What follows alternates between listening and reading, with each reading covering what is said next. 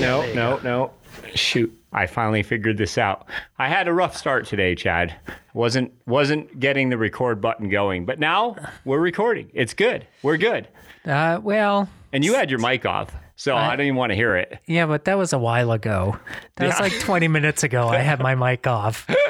It's only been, like a year and a you've been trying to press the right button for like 15 minutes. Ah, well, you know, and and we're talking about muscle memory here. At least I have muscle memory. At least At I least have it's that part yeah, down. yeah. At least you got that.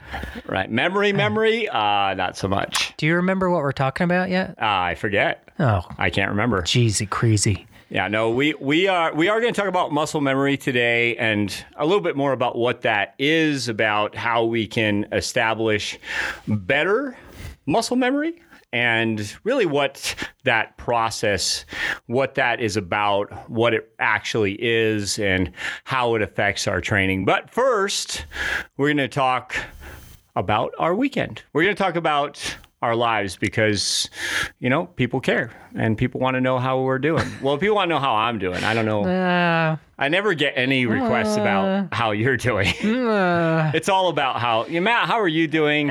Oh, yeah, and say hi that's to Chad. because they're worried about your mental health. Well, that's true. So am I. Uh, listen, I just want to first say that there's nothing to joke about with mental health. Uh, but secondly, my weekend, uh, I was supposed to be on vacation this week. I don't know if you remember that, but I was supposed to be gone. We had this whole great trip planned out, me and the fam. Uh, I helped a buddy uh, fix up a uh, uh, an RV that he bought. It was a nice little RV, and and part of uh, why I was doing it so I could take the family on a nice little trip. And we were on the road for I don't know half an hour, and we threw a belt. The belt uh, on the the water pump seized up and threw the belt, and then the alternator wouldn't work, and so our vacation got cut short. We had a great time. That first 40 minutes was one of the best vacations I've ever had. It's the best 40 minutes of your life. well, uh, it's unfortunate, but you know, there's lots of there's there's worse things that can happen. Oh, for sure. We could have been in the middle of the desert. Yeah, we were discussing that. Like, what if you had broken down in Death Valley? Yeah, that's Right. where we were kind of headed Death Valley, then over to the Grand Canyon, then Sedona, then back up through the through Death Valley. It was going to be a nice little southwest whirlwind. Yeah. And there's a lot of places in Nevada specifically that you break down and you are hours away from anybody. Yeah. yeah, So it's good that you broke down closer to home, but sure, we'll we'll get in a trip or two in the future and have a little bit of fun, be able to get out in the RV. We were talking about actually getting an RV potentially for Pendola, for the business, for the project. empire, Yeah. if you will. Yeah, yeah. We'll get a nice little wrap on it Right. Uh-huh. Right. Relative run readiness wrap. with your big goofy face on the side. Oh gosh, no, no. We'll put we'll put a picture of like Gwen or you know, Flora Ben or somebody much more beautiful. I don't know if me. anybody really know, knows this, and I don't know why they would. But if you take a look at our logo, Mm-hmm. uh, if you haven't seen our logo, we've got there's a triangle with a circle around it, and then there are two people in it running a a male and a female. I'm the male. No, you're not actually. Oh. You're not the male. I was gonna say that male looks pretty good, like You're- pretty you're not the muscular man. and stuff. And But the the female runner on there is actually a silhouette of Gwen Jorgensen. Yeah. she was nice enough to to let us use a, a picture of her to uh, to base our logo off of. I know, and that's Thanks, a, like a little nugget, a little hidden Yeah. fact, a little Easter egg. a little Easter egg. Yeah. Okay, so nice. I'm probably people have tuned out. So the pe- the Yeah. two or three people that stayed listening, we're now going to Do talk. you remember? Yeah. No. Uh, we're going to talk about what, first of all, when we talk about muscle memory, why it's important, these kind of things. Because the longer that we train, the more that we are able to maintain or main gain. Sometimes we call it main gaining. Did you just make that up? No, no. Uh, I've I've heard it before. There's a, a guy, Jeff Duche. He's talks a lot on. He's got a lot of like a million people on YouTube or something. He's known for saying main main gaining, main gain. He does a lot of cycling. Um, and that also includes his. Um, his his steroids and the PEDs he takes. oh, stuff. I thought you meant like a bike cycling. He does actually. Oh. He does a lot of that too. Um, Just, he's a, just a lot of cycling. yeah, he's actually a very knowledgeable guy, though, and, and very straightforward, very honest, and very upfront about what he does because Yeah, he's yeah. also a professional bodybuilder. So he doesn't he doesn't focus in only on like he doesn't race in.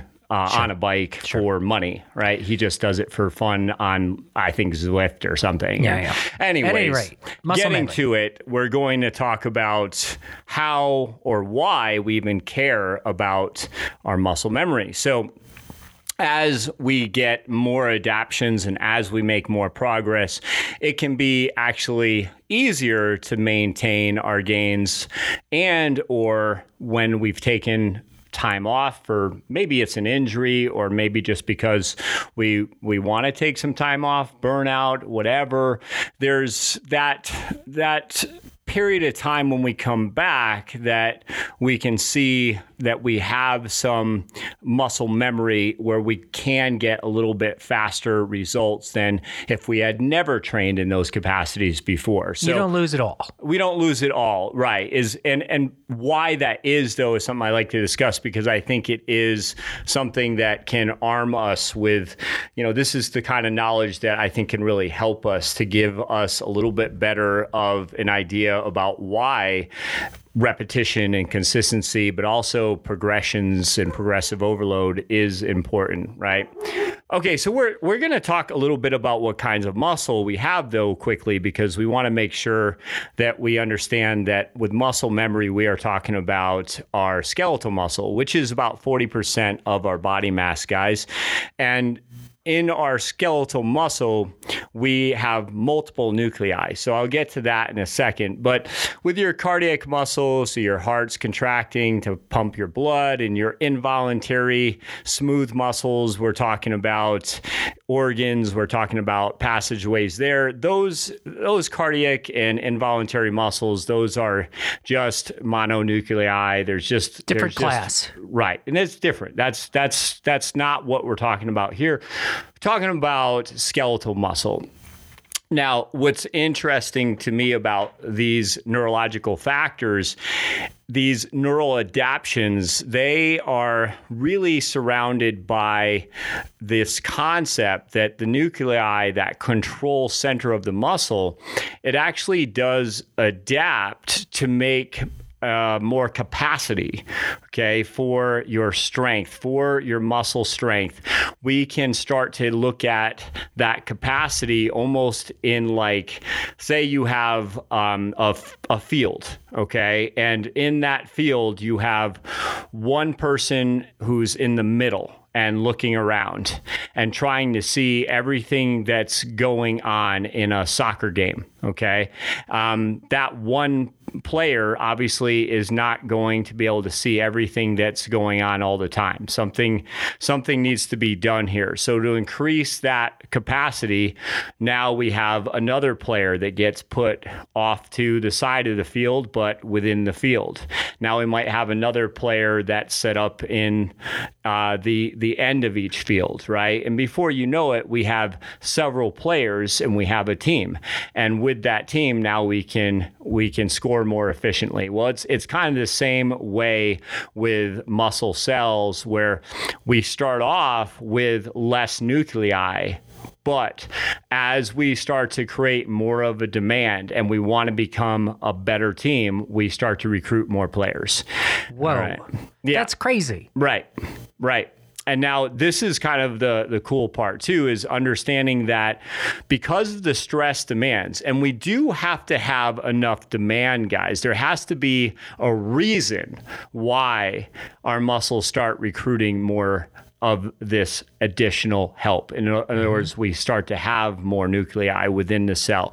And that cellular fusion, those satellite cells that fuse with the muscle cells, they donate nuclei within that process and that cellular fusion. We have that nuclear donation. That makes it easier to regain that lost muscle we talked about before and also obviously to maintain. Okay. But we have to have progressive progressive overload as part of the principle, but we have to have, in other words, some sort of reason or demand for our muscle to want to have more help, right? To establish more help. In other words, we have to create a demand for for that. And that is where the stress comes in. And there's several different ways that we can accomplish that. We'll talk about that in our very next episode because I do want to make sure that we cover how to train for that. But right now, I just mainly want to talk about this concept and why muscle memory is really important and, and why it's something that should be part of your your base of knowledge, right? Something that you understand about progressions and about your training. Because if we don't understand this, then I think we will oftentimes um, overtrain. Yeah. so that's sure. the main thing I wanted to talk Yeah, about. yeah. Right. Uh, yeah, I think. Um, uh, uh, correct me if I'm wrong here. Or, uh, so, what you're saying, we get all these helpers in here. We get all these players on our team, and we've been training, and they all come to help. And then we stop training. What happens to our team? They just hang out for a while. Yeah, it's a good question. So, yeah, they depending on how much time that you take off. So, and how long you've been training, right? And so, in other words, though, yes, uh, you get a bigger team the longer that you've been training with focused, intentional training technique, torque. Those things. So again, it's not just about going through the motions and doing the same thing year after year. You won't necessarily get additional support because you didn't create demand for it. But Right. creating additional support, it's also all relative, right? How much additional capacity do you need in the first place?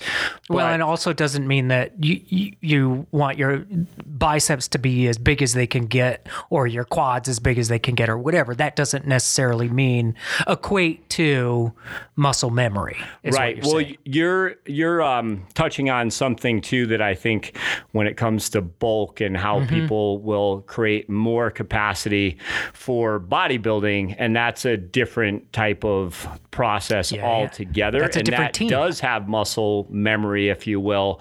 Um, and you know every relative goal or sport will have that kind of support, but it just it still comes down to what type of stress or stress demands have you put on yourself and then from there we can talk a little bit further about how strong you are in that capacity and Mm-hmm. how you can maintain or maintain that capacity for your goals. Right, So right. when uh, I think that's a great subject you brought up though, because if you were to say decide to switch your relative goals over from endurance to more powerful type of sports, right? For some reason, if you wanted to now, uh, let's say, say you're focused on your vertical for basketball, mm-hmm. right? Now that's a different capacity altogether.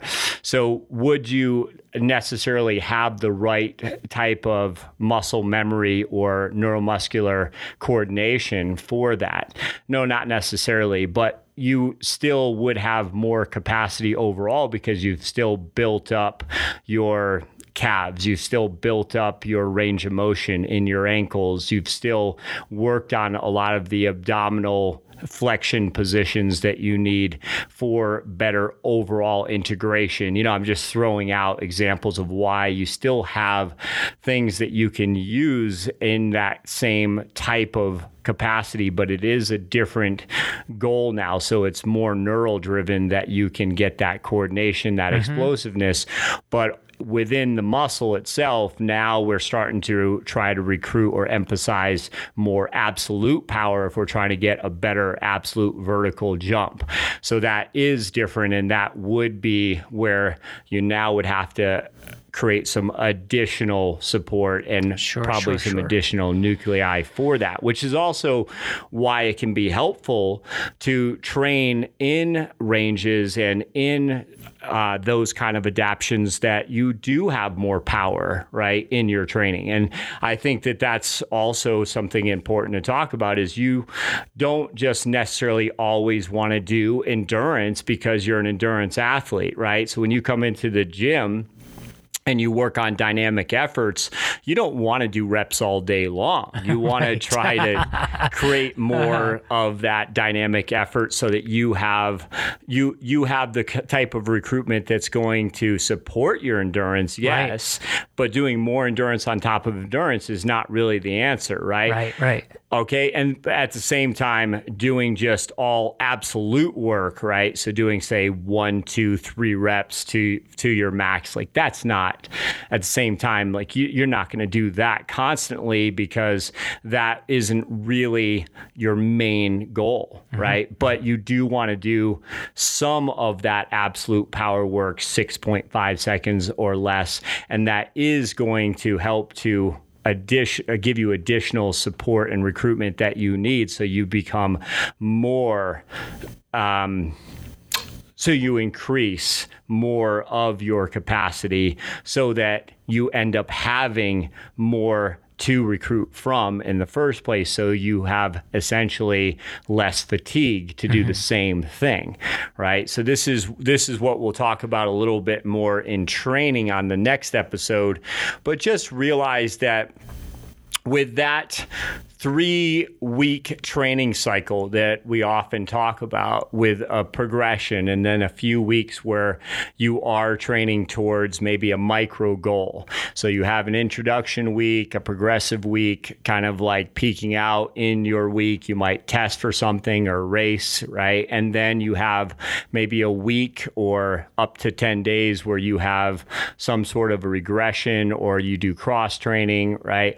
Um, or maybe it's just even a few days, like a micro regression. In either case, I think it's good to know about this concept in part so that you know that you can even have more progress by taking a little bit of time off. In fact, they have found that athletes that do periodically take a few days off per training cycle or even a week off per say 6 week cycle that they actually don't lose any strength doing that they hmm. end up in the same place strength wise as athletes that train constantly all the way through. The difference is, though, that long term, the athletes that take maybe a week off out of every three to six weeks, they are able to keep training more consistently long term without the burnout, the injuries. So long term, over a two week uh, two year period, excuse me, we see that they oftentimes make the most improvement overall. So we want to look at that and understand that, yeah, you're not going to lose a lot by taking a week off. In fact, the more experience you gain, the longer you can sustain. So, going, let's say you're going into a race and now you're doing one set instead of three sets that you're used to because you want to taper a little bit, you don't want to overdo it.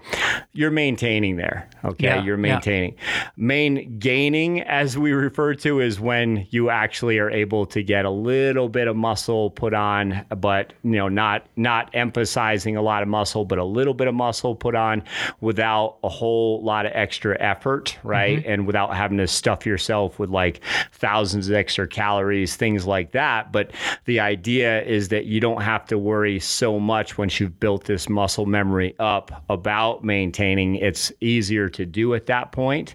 But when you want to main gain, it's like it takes a little extra effort. Obviously, you have to add maybe 10% more overall stress, right, on average. And that'll help you to to main gain, right? You'll be able to gain a little bit at a time. And that's, I like that. I like that saying main gaining because you're just a little bit above maintenance, a little yeah, bit yeah. above. And main gaining to me is very effective for athletes. You're not going to risk overreaching in your training too often. In other words, you're not going to risk overtraining long term and get burnt out, injured, um, you know, sick, these type of yeah, things as often. And I think that that really plays to the vast majority of people out there. I mean, if you want to run and you want to run, you know, for a good portion of your life, because you enjoy it, because you enjoy the community, because you enjoy getting outdoors, all that stuff. I think it's really uh, important and really helpful to understand that that you don't need to train like an Olympian. You don't have that you know once every 4 years you got to hit that goal or a world championship or something like that. And they you know, they do train a little bit differently, but but for most people i think understanding that that main gaining concept you don't want to lose and you don't want to stay at the same place you just want to make those incremental improvements i think that's a really important concept Yeah, yeah, and I'll just finish my thought with this. But you asked if those players ever go away on the field once you Yeah, recruit them and yeah. have that team. They never go away. You that they have at least that's what that's what studies are showing is that they may go dormant. You may have a few players asleep on the field, and you got to wake them back up. Uh-huh. And but they're there. Once you develop them, they're there, and that's where a lot of times, obviously, you'll see somebody who was a really good athlete in high school, and then they haven't done anything for years, but they start to run again, and then before you know it, it's like, man, this kid was really fast in high school, and now it's only been a few months, and he or she now is pretty fast, or even faster than me. And it's like, how did they do that? Because they, you know, they had those players on the field, and they did work for that. There was Yeah. a time in their life where they worked hard for that, and then now they just have to go wake them up. Um, and of course, they still have to take it with a smart progression. They can't just throw themselves into Right, what they were doing 20 years ago or 10 years ago, but they do have a better time of it getting there in general. And uh, so that's, you know, but they earned it. You have to earn it still. Yeah, that's for darn sure. Hey, folks, uh, I hope you enjoyed this episode about muscle memory and main gaining. Uh, if you like us and you like this podcast, please push that little like button if you see it or a heart button. Share it with your friends, family, and neighbors. Uh, go visit us online at pendolaproject.com or on the social medias, mediums, medias. I don't know, Facebook, Instagram, whatever that is, at Pendola Project. And, uh, you know, you can check us out there. Check us out on the interwebs. A series of tubes. a series of tubes. All right, guys. Thanks so much for listening to us. As always, we sup- we appreciate your support, and don't forget that we do have some extra Go Gwen Go books to give out. So if you've got a good question for us, Annie Fuller, you were our first winner, and Annie just gave us a big thank you for her book that she's now reading about one of her idols in the sport of triathlon. So we have Gwen more Jorgensen. books we can give out from Gwen Jorgensen. So Are these signed books? Yes, they Signed? signed them, and she even said, "Go." Uh, I believe it's "Go Pendola Project Athlete Go." So, yeah, That's yeah. nice. Good stuff. Thanks, Gwen. Yeah, man. Thanks, everybody. All right, guys, go, go, go.